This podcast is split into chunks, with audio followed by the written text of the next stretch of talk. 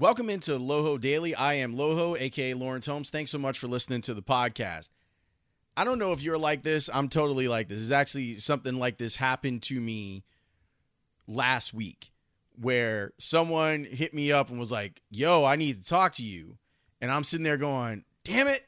What did I do? Like, am I in trouble? Did I make a mistake? Did I do something that made someone mad? Is that why they need to talk to me? It's always my first instinct. And the person that I brought this up to was like, that must mean that you're guilty of doing something. I was like, no, I don't I don't think I'm guilty of doing anything, but that's just the way that it felt. Whenever someone says that now, like, hey, I need to talk to you, you always feel that way. So I felt a little bit of a kinship with Mitchell Trubisky when he got named the, the starting quarterback over the weekend. Check this out. I want you to take a listen to Matt Nagy explain how and you know how how Nagy is like he's very thorough when it comes to explaining things. So he's explaining all of this stuff to to Mitch about how they're going to to name a starter, but then didn't just get to the point. Check out what Nagy said about it, and then I want to share Mitch's reaction. Mitch was eh, th- this was a situation when I told the story. He he wasn't sure as I was explaining to him what everything that he's been through to this point. And he was sitting in my office and we were, it was just him, him and I, and we're talking and I'm explaining everything to him. And I guess I took too long to get to the point because when I told him that he's going to be the starter, he, um, he, he at first was like, I think he was, he told me he was waiting like, man, are you going to, are you going to say, but I mean, the way you're dragging this out, but he was fire, you know, he, he just knows he, he's, he's very he's in a really good place right now. I don't know how to explain it. He just I think I don't want to use the word expected, but he knows that he that he played well in camp. And when you do that, um, you just want a fair opportunity. And so he's just he he didn't get overexcited. Um, he just was calm and cool. And I think right now he's I said it earlier, he's he's kind of got this laser focus going on right now, and he's not letting a lot of stuff derail him one way or the other and that's a credit to him because he's worked for that. So um, that's that. And then in regards to the the second part of the question, there is there is, it always is that. And anytime you're you're talking about, especially a situation like this, it's very easy because it's a storyline. Go right to well, uh, is somebody going to fail, and then who's in that? Because now there's more stories and it's just it's drama. Um, I just we we can't live in that drama world right now for us. We got to worry about Detroit on on you know September 13th and we're just man in such a really good spot as a team. You know, the, the offense gets all the talk right now because of this, but our our whole offense, defense, special teams, our coaches, I'm not sure we've been much stronger. And through everything that's going on right now, we're we're at a we're at a pretty good level of togetherness. So um, I know that we're all going to support each other. So that's pretty crazy. Like I've I'm sure that I've done that. Not that I have any power to like fire people, but I know that when it came time for me to choose producers on the radio show, that I'm always like, this is what you're really good at, and this is why you were a candidate, and blah blah blah blah blah. And I, I need to do a better job of communicating those things whenever it comes up. And I think that Matt Nagy does too because the first thing he probably should have said to Mitch was like, "You're our guy." Then Mitch could have exhaled, be like, and then you could go ahead and tell him all of the reasons why he ended up getting the job. So check out how Mitch felt about the entire situation. Yeah, I mean, anytime coach calls you in um, to talk, you, I never knew what it was going to be about. I mean, I kind of anticipated it being the end of training camp, um, but we just had a nice long conversation about everything, and then uh, he ended it with the news, and uh, uh, I was just uh, excited and anxious throughout the whole talk for him to uh, get to the point to see where we're at, and uh, it, it's just the first step in in, in my goal for for this season, and um, it, it, was a good battle the whole time. Uh, I can't say enough about how Nick handled the whole thing, how I handled the whole thing. Just it was a tough situation to be in, but I think we helped each other and we pushed each other every day. Um, and I think the way we both handled it says a lot about how we're just trying to help this team get better. So I had a great conversation with Coach, um, and, and, now we're just going to roll and focus on Detroit. But um, I, I was pleased with the training camp I had. I think I've done a great job leading these guys and and just showing uh, how much uh, I want to lead this team and, and be their quarterback. And uh, I feel like I got rewarded for it, but it's just the first step in, in, in, this process for to have a successful season this year for this team. So Mitch is right that this is just the first part of the process. He gets first crack at it. They were pretty clear about look, this is Mitch's job, and they were trying desperately inside these press conferences to to make the point that they're not trying to go to negative town, at least not publicly. They're they didn't offer up in any of the conversations that we had, and we talked with Mitch, Nick, and Nagy on Sunday about this. They don't even want to talk to you about the idea of, well, what happens if things don't go well for Mitch? How do you go about getting Foles prepared? What I think is really interesting is how does Mitch compare to the Mitch he was before we got to training camp or this kind of version of training camp? What was the feedback that he got? And he he gave a little bit of that, talking about footwork, standing tall in the pocket, being prepared to deliver the ball, that sort of thing.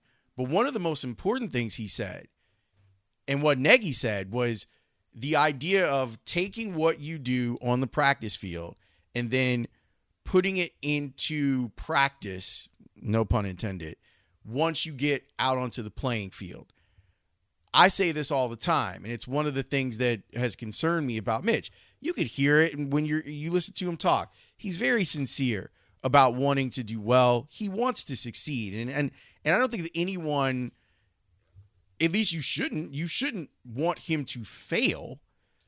I think that people are trying to be realistic about what it is they they see. And what it is i see when i look at him is a quarterback that clearly tests well. I've made the comp before to my students and i'm very much in that mindset because school starts up this week and i'm excited to see my my new group students.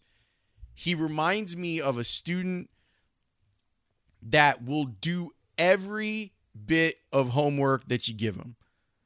They like gonna leave your classroom and immediately go to the library or go back to the dorm or the study hall or wherever and do the work. Like put in the work to to get all of this stuff done that, that you require in your class.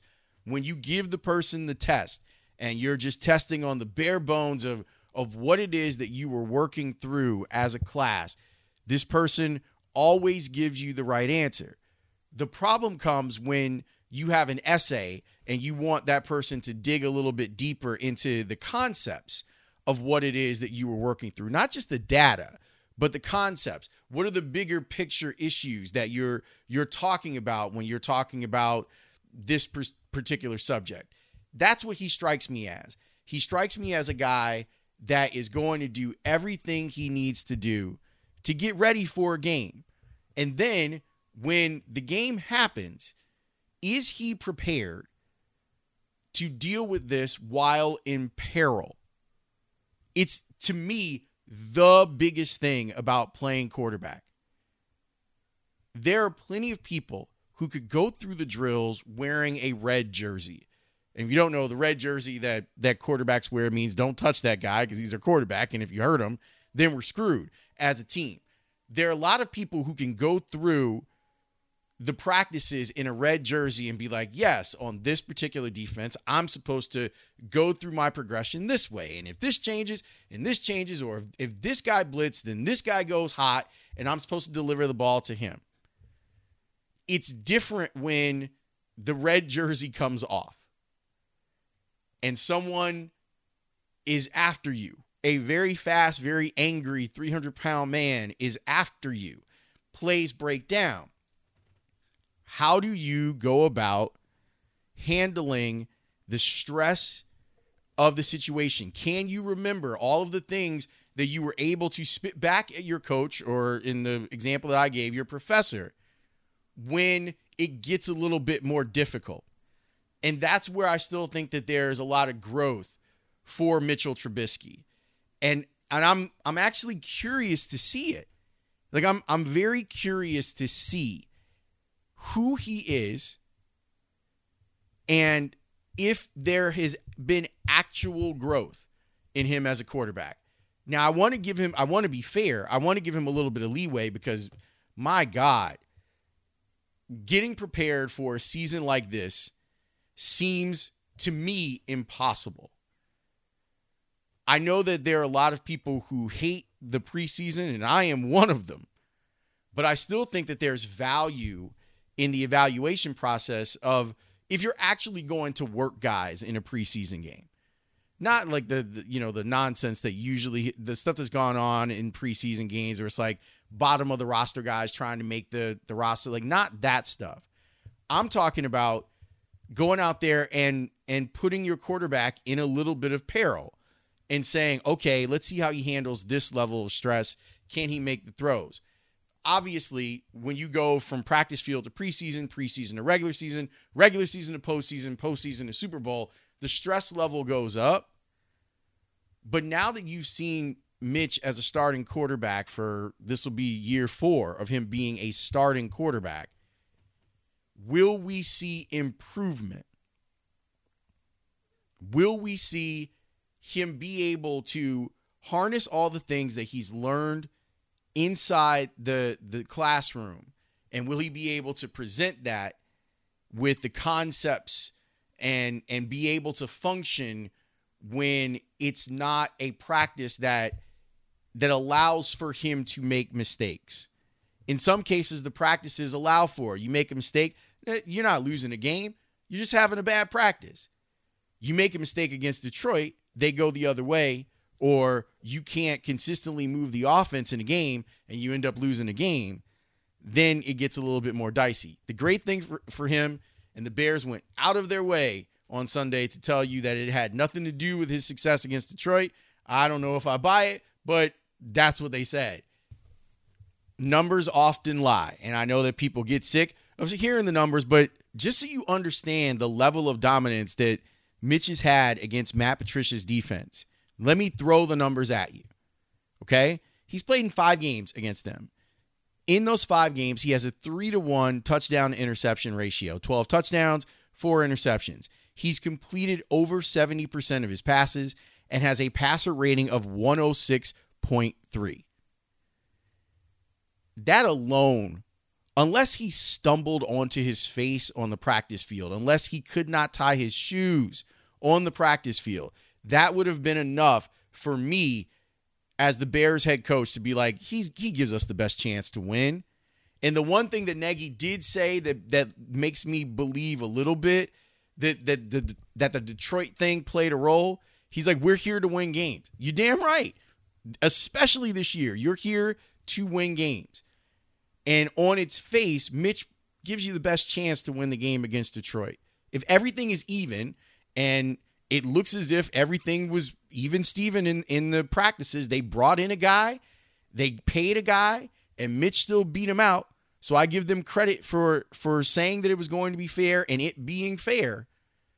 To me, one of the things that put Mitch over the top was the fact that he crushes Detroit, he crushes man defense.